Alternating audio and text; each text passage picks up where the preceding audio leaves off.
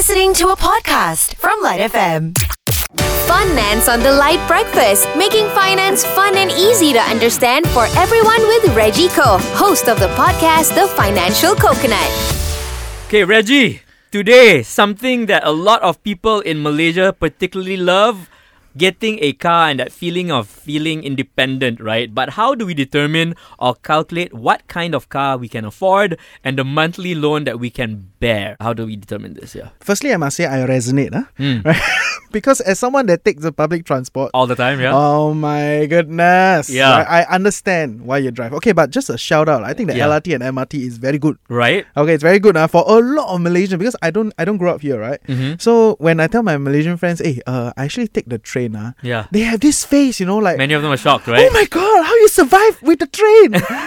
then I was like, when was the last time you took the LRT, right, or the MRT? yeah, they're pretty much on time. they are very on time, They are, yeah. and they, they are very reliable. Okay, Right. That, that is my hot take. Uh. You Right. know, KTM questionable. That's a different discussion. So I understand why everybody wants to get a car. It is a thing. I would argue that if you are a working class professional, you work in the heart of town, but then you you live outside, and you know, want to use you a car. yeah, I get it, right? Yeah. You, you you can do that. Um, But as- how do we determine which car then? yeah, exactly. And and this is the part that I always tell people whether you're getting a house, whether you're getting a car, all these big ticket items, right? Mhm.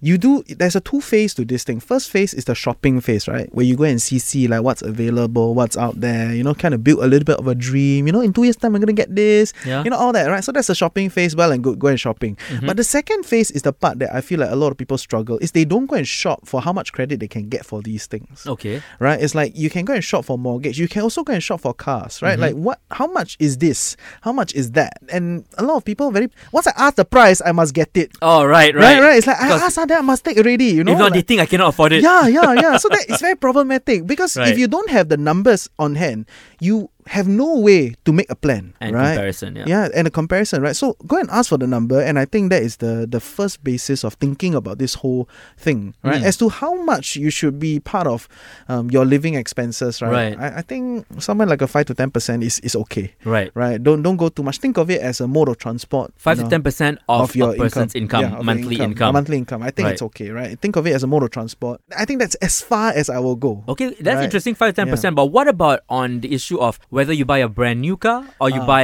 a second hand car or a pre-loved car? Second hand lah, second Def- hand. yeah? so my hot take is second hand, right? Yeah. Right. I, I don't think new cars and second hand cars really make a lot of especially these days when Mm. there are a lot of intermediary platforms that check on the things, right? Right. So that's the problem with the second hand market, right? Mm. There's nobody to kind of assure that, hey, this one okay or not, right? There's no validator. But these days, right, the validators are everywhere. Right. Right, they have validated the car. They, it's a bit more expensive when when there was no as compared to when there was no validator because they Yep. make the margin on top. Right. But at least they form that trusted platform Right. for you to kind of take on the second hand. We know about the platforms Yeah, you're talking yeah, about, the, the can market- various platforms where you can go there, sell your car within, in many Yes. cases, 24 hours. Exactly. And then it's on the market already because they themselves are reselling the car as well. So check out those options. And you believe definitely go for a second hand car when it comes to being financially savvy. Yeah. When it comes to being financially savvy, definitely uh, second hand. Yeah, Just yeah. not that old. yeah, Ideally. yeah. Es- Especially the more atas car, you know, second hand is like very good one. And you'll be surprised because, Mm. I- or maybe you're not surprised, many people